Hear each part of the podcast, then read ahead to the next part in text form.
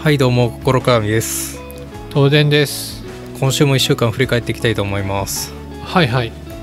あ、東電さんは最近の世情に疎いと思うんでご存じないかもしれないですけど最近ハンドスピナーという面白いおもちゃがありましてもう私の中で Now でホットなあのガジェットなんですけど知ってますか、はい。ハンドスピナー ハンドスピナーまあちょっと聞いたことはある気がしますけどちょっと触ったことないですね。あ触ったことがない。あそれはもう人生損してるんで今すぐはい。Amazon でギアスピナーという名前で検索して買う方がいいですね。おおなるほど。まあハンドスピナーもう1世代前のおもちゃですけどえっと最近改めてそれ触っててあの手元の寂しさを抑える改めていいガジェットだなと思って再燃してる感じですね。はい。でギアスピナーっていうのはその中でもですねまあハンドスピナーって真ん中にベアリングがあって周辺に3つのなんか丸いものがあって、えーそれをくるくる回して遊ぶって感じだと思うんですけどギアスピナーはその周囲にあるのがギアになっててギアコのつがぐるぐるぐるぐる回転するみたいなやつですねなんで見た目が面白いと。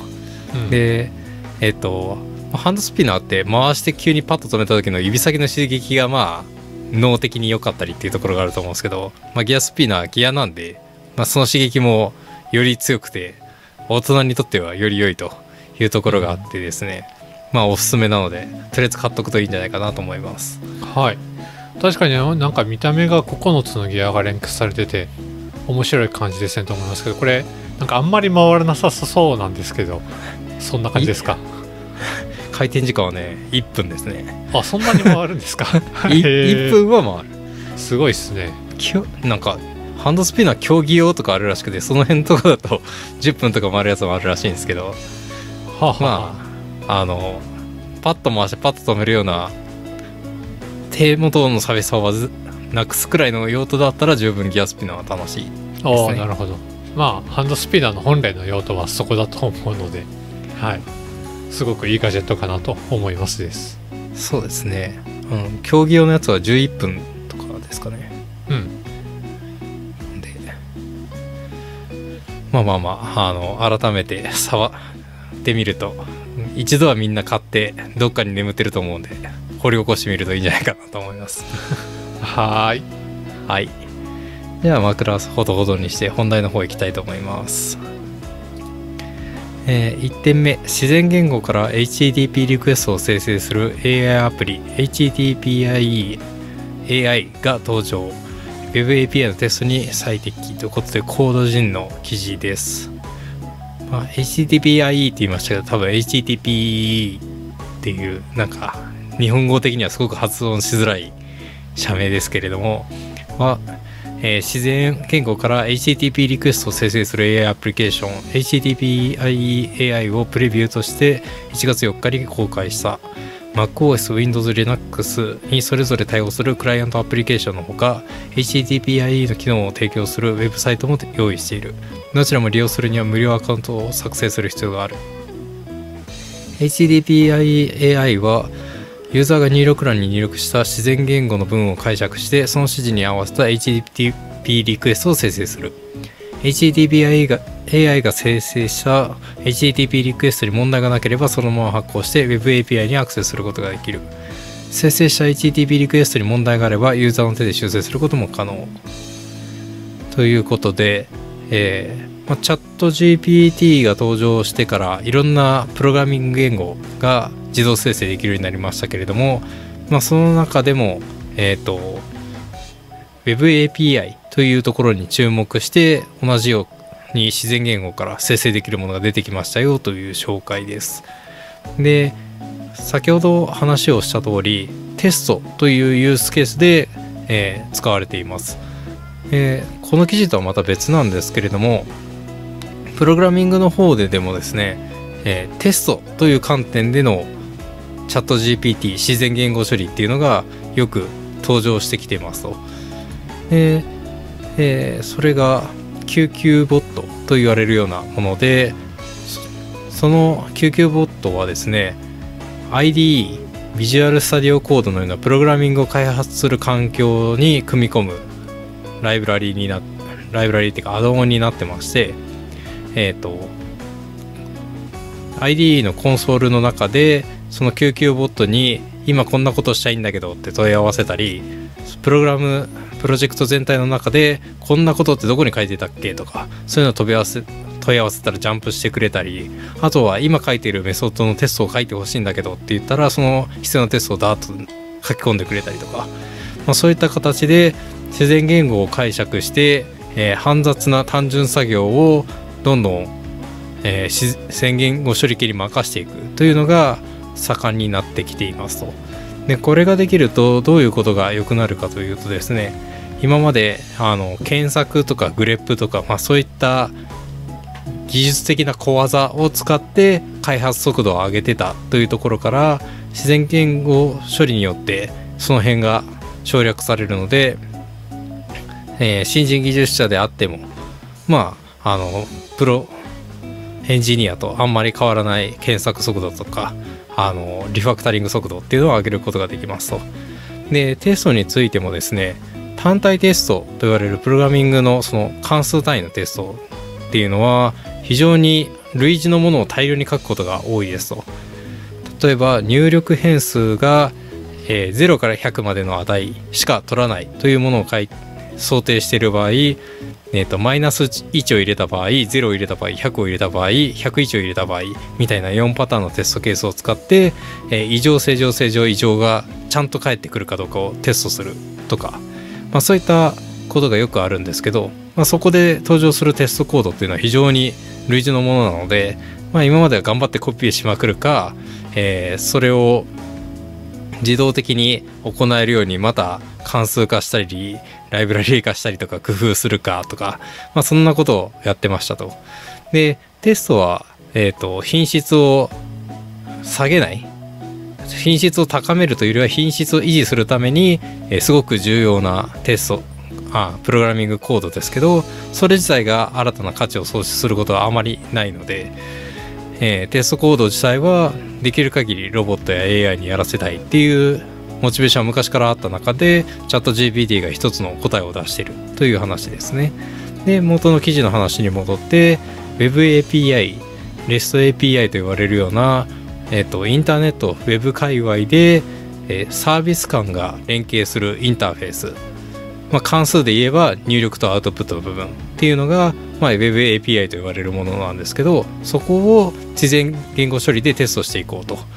でこちらも先ほどの関数のテストと同様にですね API にはえっと、こういうデータで投げてくださいねこんなヘッダーで投げてくださいねという仕様が一通り決まってますのでその仕様外のことで投げたらどうなるのかとか想定外のデータが入ってたらどうなるのかとかまあ本当に類似の API リクエストテストモデルっていうのを大量に作ってですね片っ端から投げてみてこれは OK これはダメっていうのをテストしていくことになるんですけどそれも新たな API を設計するために今まで人が頑張って考えながら作ってきたっていう歴史があるのでここも自然言語処理になれば非常に効率的ですねっていう形ですと。でこういったえ、自然言語処理がプログラミングの支援をしているという開発の支援をしているという状況が非常になんでしょうね AI との協業っていう姿の一つに見えているので結構面白い文化が作られつつあるなということで紹介ですはい、はい、非常にいいなと思いますね。まあグレップの変数何だったっけ？って毎回毎回 毎回毎回こう Google で検索するのもダリーので、はい、そうですね。あのそれをまあ実践言語処理で Google に聞くような感じでカタカタカタと打てば何かが出てくるとかまあそういう感じですね。うん、うん、純粋にいいなと思いますまああとあれですね。聞いてて思ったんですけど Git のコメントとかそういうドキュメントに備える備える？ドキュメントを作成してくれる補助ツールとしてもやっぱチャット GPT 便利だと思うので、うん、うんまあ、そこら辺と連携できると嬉しいのかなと。あうんうん、と何を言ってるかというとテストした時にも裏で自動的にテスト項目の説明書きまで書いてくれる？はいはいはいはい。で結果と合わせてまあなんかテキストデータ、まあ、何がいいのかちょっと分かんないですけどテキストデータの方がやっぱいいのかな？で吐き出してくれるとか、うんうん、までやってくれるともう本当に人間がワンポチであとはまあ可否判断を目で見て反抗するだけみたいな感じになるんで、いいのかなと思いました。そうですね。今あの GitHub がやってるコードコパイロットとか、うんあ GitHub コパイロットかとかはえっ、と特定のコードを見てこれがどういう意味のコードかっていうのを自然言語に変換してくれるとかそういったものがあるので、まあ、そういった形でまとめてくれるのができると思いますしチャット GPT でも同じように聞いてこのコードがどういう意味を示しているかっていうのは言えますと。なので、えっ、と逆に言えばえっ、とそれをソースコードに埋め込んでおく必要がないかもしれないです。ああなるほど。構成管理したいのは、えー人間が実装したコードだけであってチャット GPT とかコードコパイロットで生成された自動テストっていうのはあんまり残ってなくてもいいのかもしれない。まあそそのの再現性があるからという、あそそううそうです。再現性があれば。うん、で逆に自然言語処理がモデルとして毎回あの解釈を実行するたんびにまた、えー別口の学習が走っていて再現性が取れないんであればコードまでは残しておいた方がいいですかね。うんうんうん、だからそのコードがどういう意味を示すかについてはある意味自然言語処理が分かりやすい形として実装できたコードだと思うので逆にそれを自然言語に問い合わせなあ自然言語処理モデルに問い合わせ直してもある程度同じようなあの回答が返ってくるだろうという期待が持てるので、うん、その自然言語解析し終わった文字列人間が読める文字っていうのは別に構成管理には含まれてなくていいかなと思いますね。なるほどね、うん。まあ、あくまでそれはもう人間が見るようだけでしかないというあそうで感すそうです。ねレビュアーがここ書いてる意味わからんとか自分はこう思ったけどあのチャット GPT はどう思うんだろうとか裏付けで見たいとかには使えると思いますけどね。はいはい。なるほどね。まあおっしゃる通りだと思います。うん。なんでこういう開発が進めば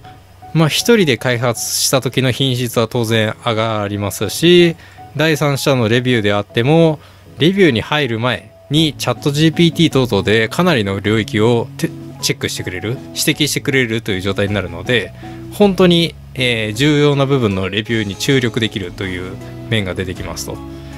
まあ、よくあるのがですねコードレビューとかをしてるとえーコーディングの仕方実装の仕方の不適切な部分だったり非効率な部分っていうのがすごく目についてしまって、えー本質的なレビューができない。その製品プロダクトとしてこうあるべきっていう指摘を本来するべきだけどそもそものロジックがいろいろ破綻しすぎてそこまでのことを追求レベル追求できるレベルのコードになってないみたいな、まあ、こともよくあるんですけど、まあチャット GPT でその辺のあの指摘をもらうように、まあ、チャット GPT へのクエリをなんか知見化しとかないといけないですけど、まあ、そういう指摘をもらえるようにしとけばプロダクトとしてこのコードでいいのかみたいな視点のレビューが増えるはずなので時間帯効果が上がって全体的に生産性向上につながりそうだなという期待感がありますね。うんなる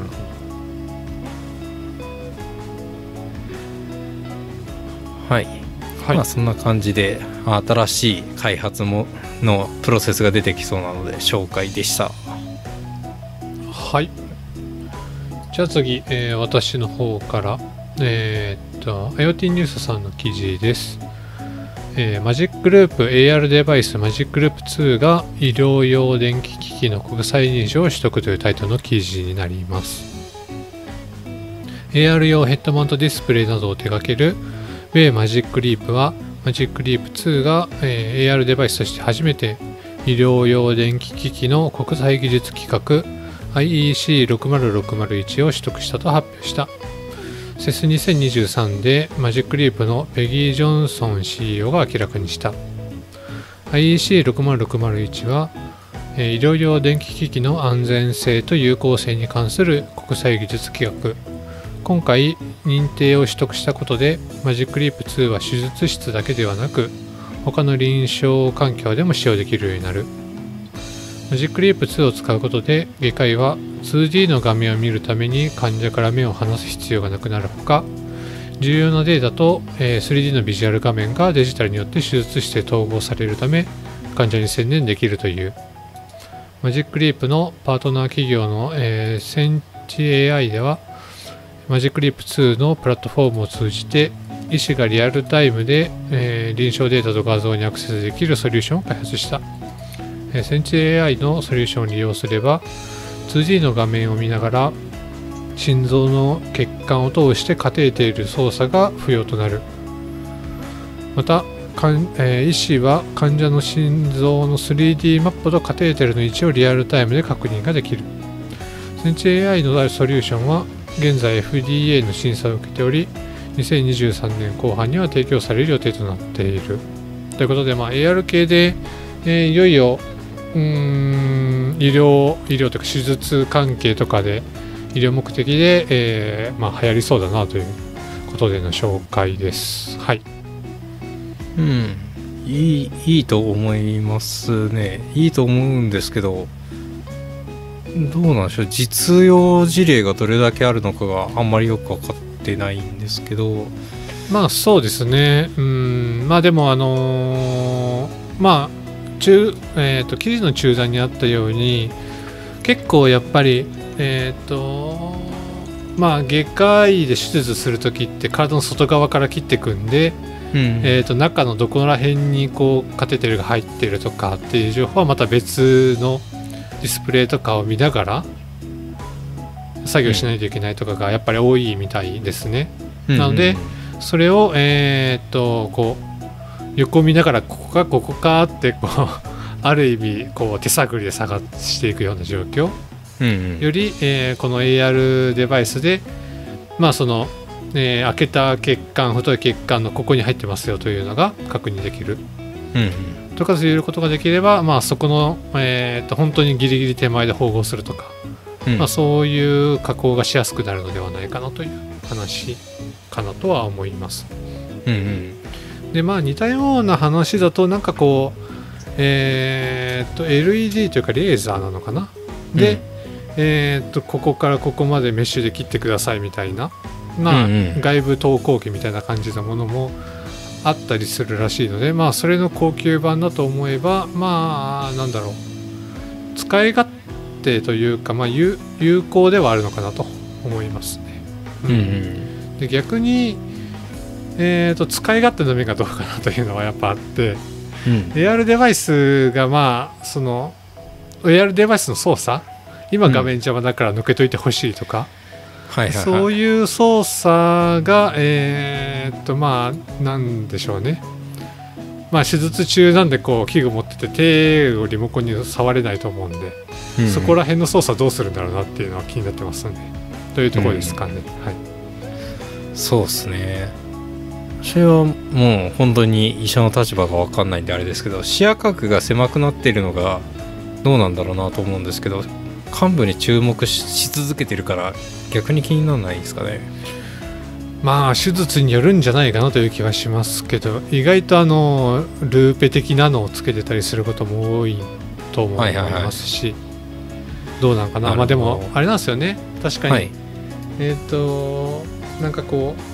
スカウターみたいに、うん。えっ、と裸眼に追加で操作操作、えーうんうん。裸眼に追加で描画されるわけではなくて、うんもうゴーグルをかぶっちゃってるんで見え方がなんかこうやっぱりドット感というかそうですね、まあ、ざらつきがあって見づらいな疲れるなとかありそうな気はしますね。ううん、あとは微細な遠近感を頼りにやってると思うので、うんうん。うん、なんかその辺がちゃんとどれだけ再現されてるんだろうかとか、まあ、ちょっとネガティブ的にはその辺が気になりますが個人的にもいろいろ素晴らしいというか、まあ、これをの副次国が山ほどあるだろうなという気はしてて、まあ、例えばゴーグルであのカメラ付きで見てるのでえっと、まあ、第三者手術の嫉妬をしてる人以外がその映像を見れると、まあ、同期非同期関わらず見れる。で非同期に見れるってなるとまあえっと手術はある目的のためだけにやってそれを最短で終わらせるっていう目標を持ってやってると思いますと。複数のことを一気にやらないっていうのが基本ルールだと思うんで。ただまあえっと腫瘍の転移とか、まあ、そういったことを考えると、まあ、開けた時に他の内臓の状態とかも同時にチェックできるんだったらしておきたいっていうもまあ欲はあると思うんですよね。で手術の時のその幹部の映像とかが残ってれば後からあのその辺の、えーと、状態を見れる別の先生がチェックするとかもできるでしょうし、えーまあ、手術の中で医師も体調とかいろんな問題あると思うんで、まあ、ちょっと何かしらの事情で途中で変わらなきゃいけないってなった時にもそこまでの状態をあのバックアップの人が見れることができれば引き継ぎも容易だったりとか、まあ、その辺もあると思うんで使える用途は結構多そうだなという気がしてます。うん、そうですね。確かにそのえー、っと一人称視点というかまあ作業者の視点を共有できるとかはなかなか AR デバイス以外ではできないと思うので、うん、そこら辺良いのかなと思います、まあ、ただそういう意味ではどうでしょうね。あのちょっと気になったのがうん、えっと、このデバイスの消毒とかってどんだけできるのかなっていうのがあって。あ確かに、うん、はい、一般的なゴーグルだし多分プラスチックのレンズとかだと思うんですよね、うんうん、なんでそのまあ手術前にはかなり滅菌ちゃんとしないといけないと思うんですけどあと交代する時とか、うん、まあ、付け替えるのも良いじゃないとは思うんでそこら辺どうなのかなって思ってしまいますね、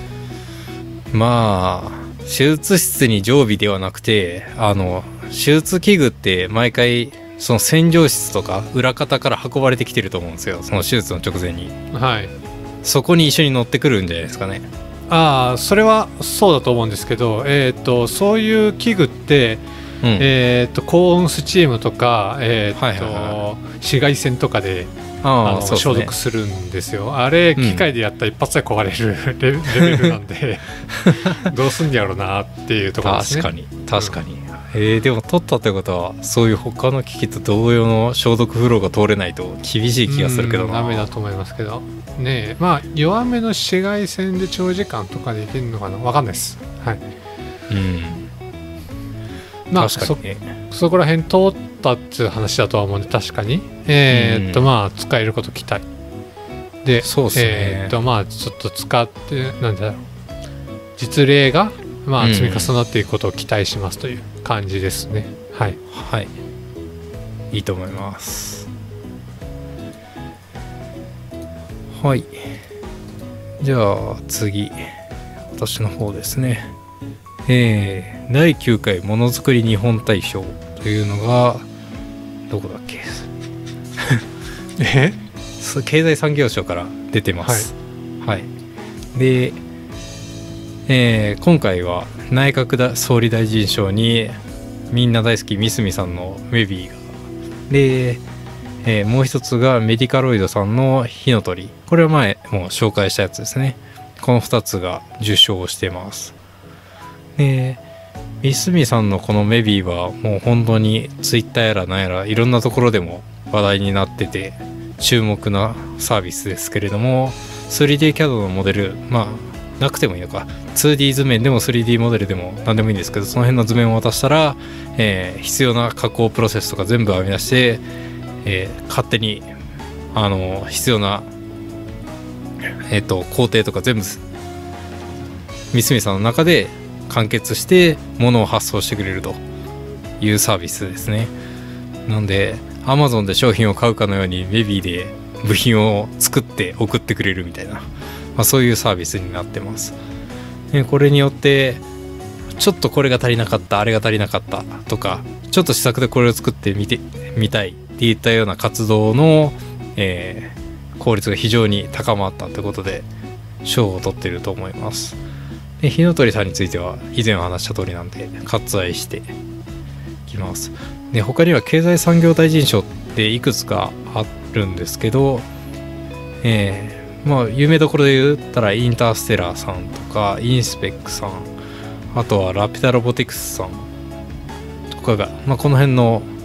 有名どころが賞を取ってますと。その中で一つあの個人的に技術として面白いなと思ったのが株式会社日清さんのゆるまないネジです。でどういう仕掛けかというとネジに、えーと、ナット2種類分の溝が切られてて、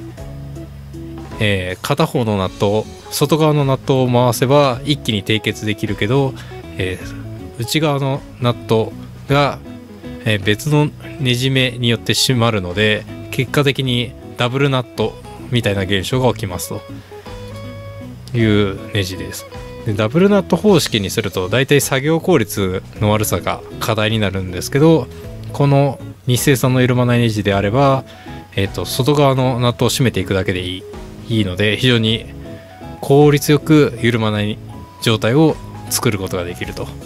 いうものになっています、まあ、そういったネジの発想が非常に面白いなと思ったので、まあ、ここでも紹介しておきますあとは、えっ、ー、と、シャープさんからヘルシオホットクックとか、まあ私使ったことないんで、ちょっと使ってみたい気はしてるんですけど、か、まあそういった、あの、面白い商品がいっぱい受賞してるので、気になる人は、ホームページから見てみるといいんじゃないかなと思います。はい。はい。まあ、面白いんじゃないで見てみるといいんじゃないかなという感じになってしまうんですけども、うーんまあそうですね。さっき出た緩まないネジとかはやっぱり面白いなとは思いますね。うん、うん。まあ、結構加工ネジなんてもうなんですか枯れた技術という感じはあるんですけどもやっぱりこ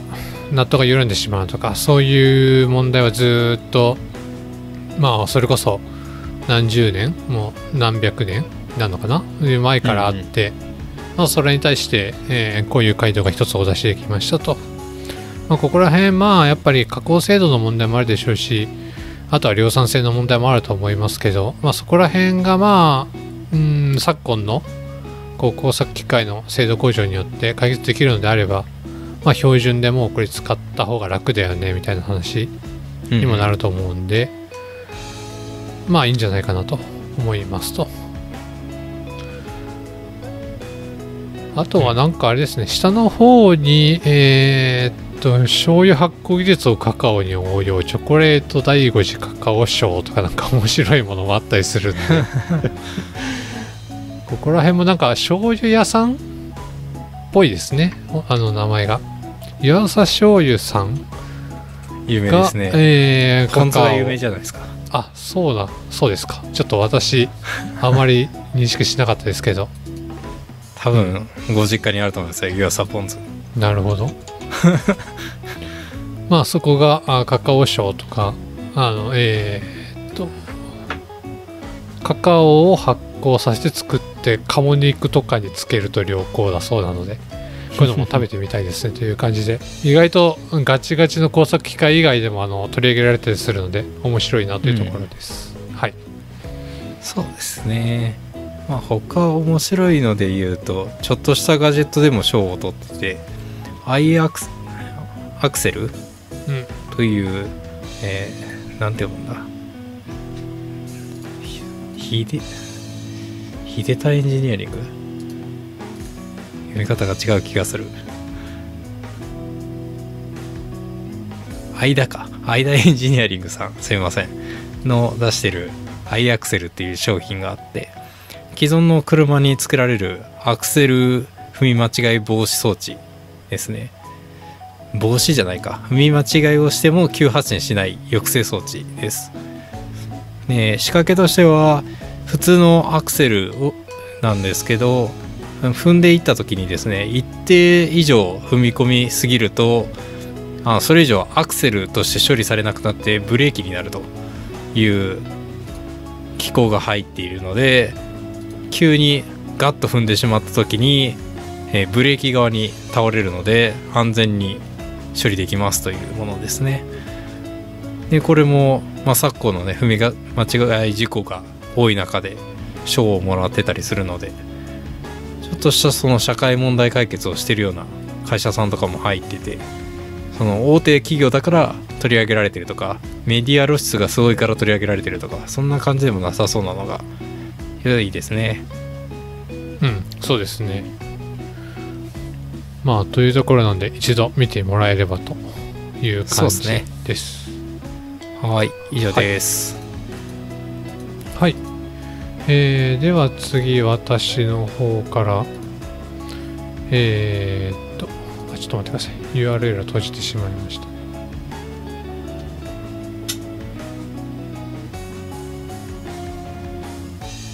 よいしょ。えー、と次も IoT ニュースさんの記事で、えー、と A2 ネットワーク大手3キャリアの SIM 搭載したインターネット接続サービスを開始というタイトルの記事です。A2 ネットワーク株式会社は大手通信会社3社の SIM を搭載したインターネット接続サービス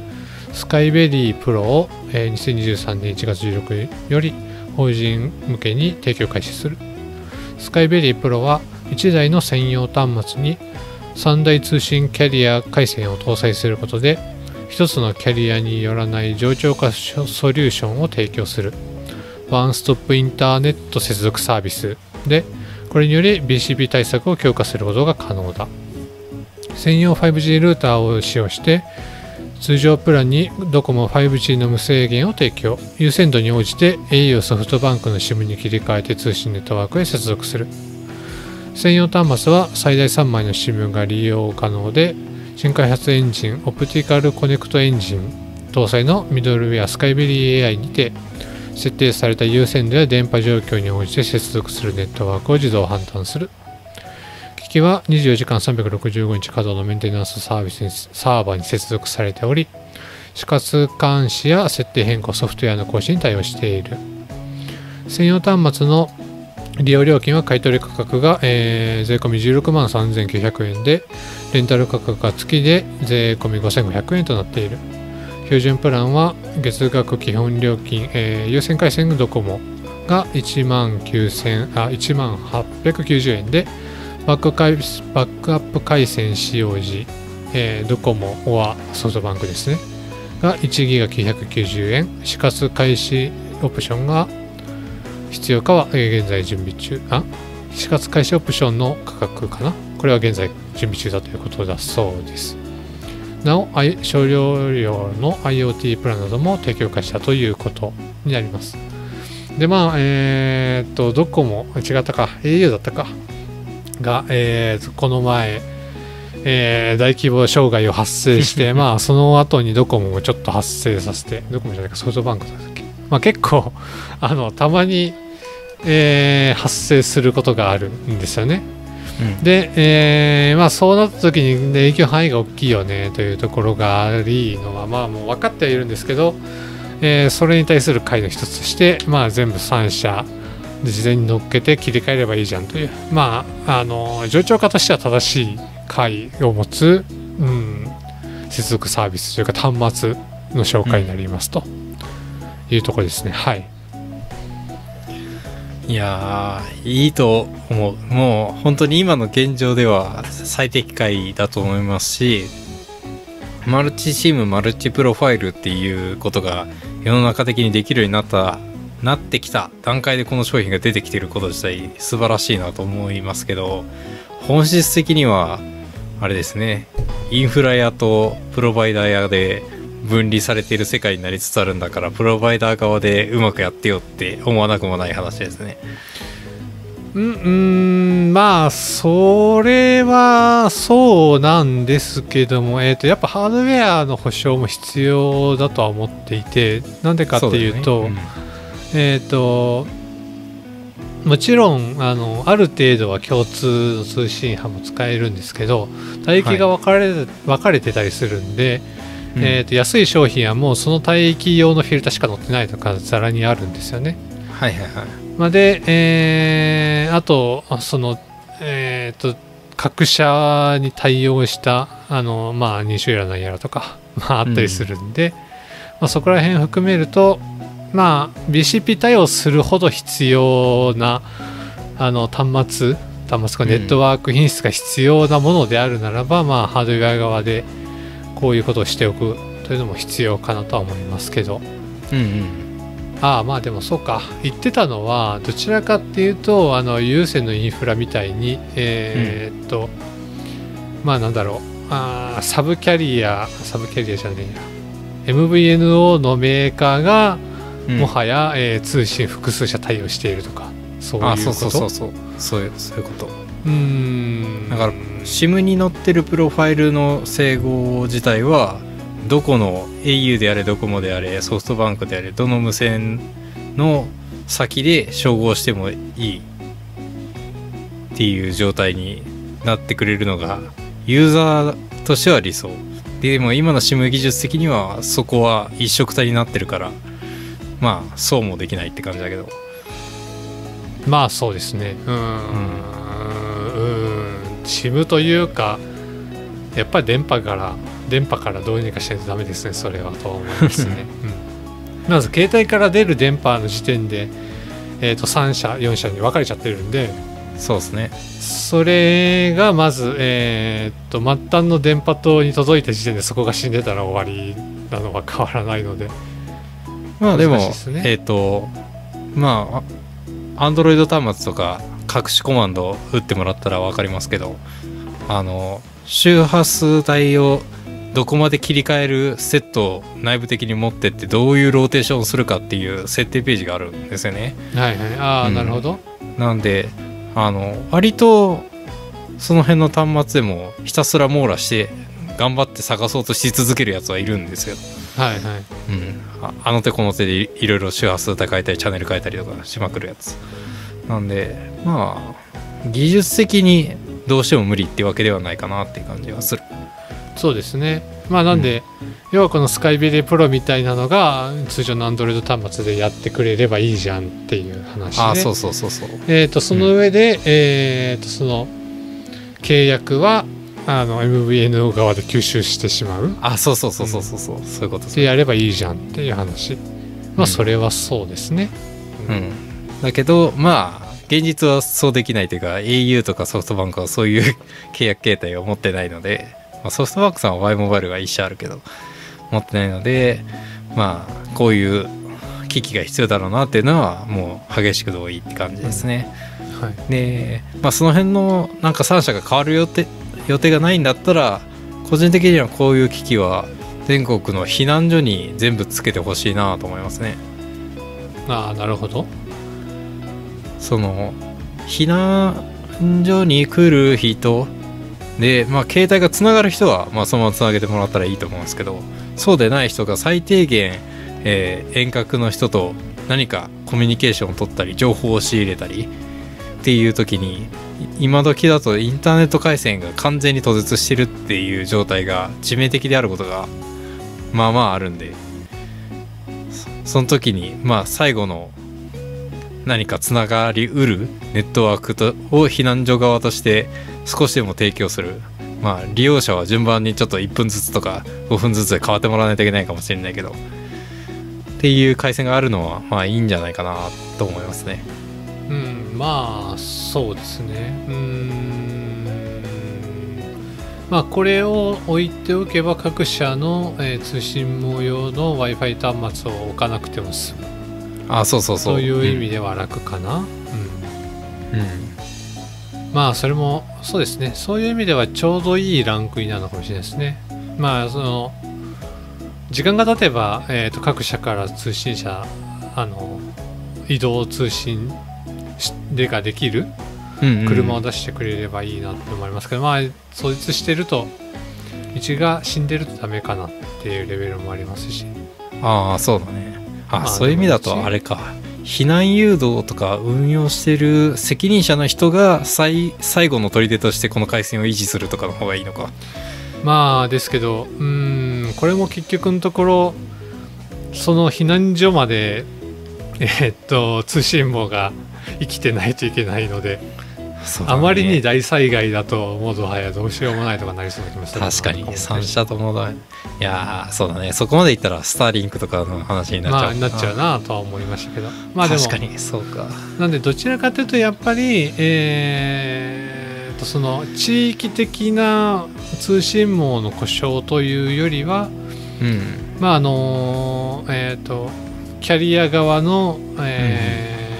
リンクが障害とか、えー特定のまあ昨今もあんまないですけど、うん。特定のキャリアだけ人が集まっちゃって重くなってる状況での切り替えとか、うん。まあなんかこうイベントがあってめちゃくちゃ数万人集まるとかなそういう時に多少マシになる可能性はある。かな、うん、なるほどな。いやでも難しいですね。その需要で例えば1日とか2日使えないっていう、まあ、前回のケースで言ったらそれくらいのダウンタイムだと思うんですけど、そこに月額と初期投資16万円払いたいかって言われると一般ユーザーにはなさそうだから企業どんな企業だったら使いたいんだろうなっていうのがちょっと気になりますね。まああの 一般ユーザーが使うんだったらやっぱりこのスカイベリープロはさすがに無理なので、うん。えっと Android 端末にそういう機能を載せてください。でうん。まああの金額も安く抑えるように国から圧力をかけてくださいとかになるとは思いますね。うん。まあなのでどちらかというとこれはやっぱりえっ、とそもそもなんだろう。うん。即時連絡が必要な例えばうーんと人命に関わるような職業うんとかのやってる人とか、まあ、例えば救急車の中とかじゃないですか。確かに。あ救急車に搭載するのいいですね、消防とかあと、車もいいね、はい、あと船舶。船舶はあんまりまあああんまりまあ携帯通信も使わんとは思いますけどまあでもなんかやっぱり、えっと需要はあるらしいので船乗りさんはいはいはい。うん。まあ、そういう時用とかなのかな、あなるほどね。あ確かに。救急車両は一番いいと思います船舶はちょっとスターリンク的なものの方がいい気がしますけど。うん、うん。なるほどね。ああはい。そのユースケースはめちゃくちゃいいと思いました。はい、なのでまあ需要はあると思うのであのこういうサービスはいいと思いますというところでの紹介でした。はい、はい。最後はそちらでああはいはい。はい、えー最後、えーロボストさんの記事です。家族コンパニオンロボットエナボットエーボ X 発表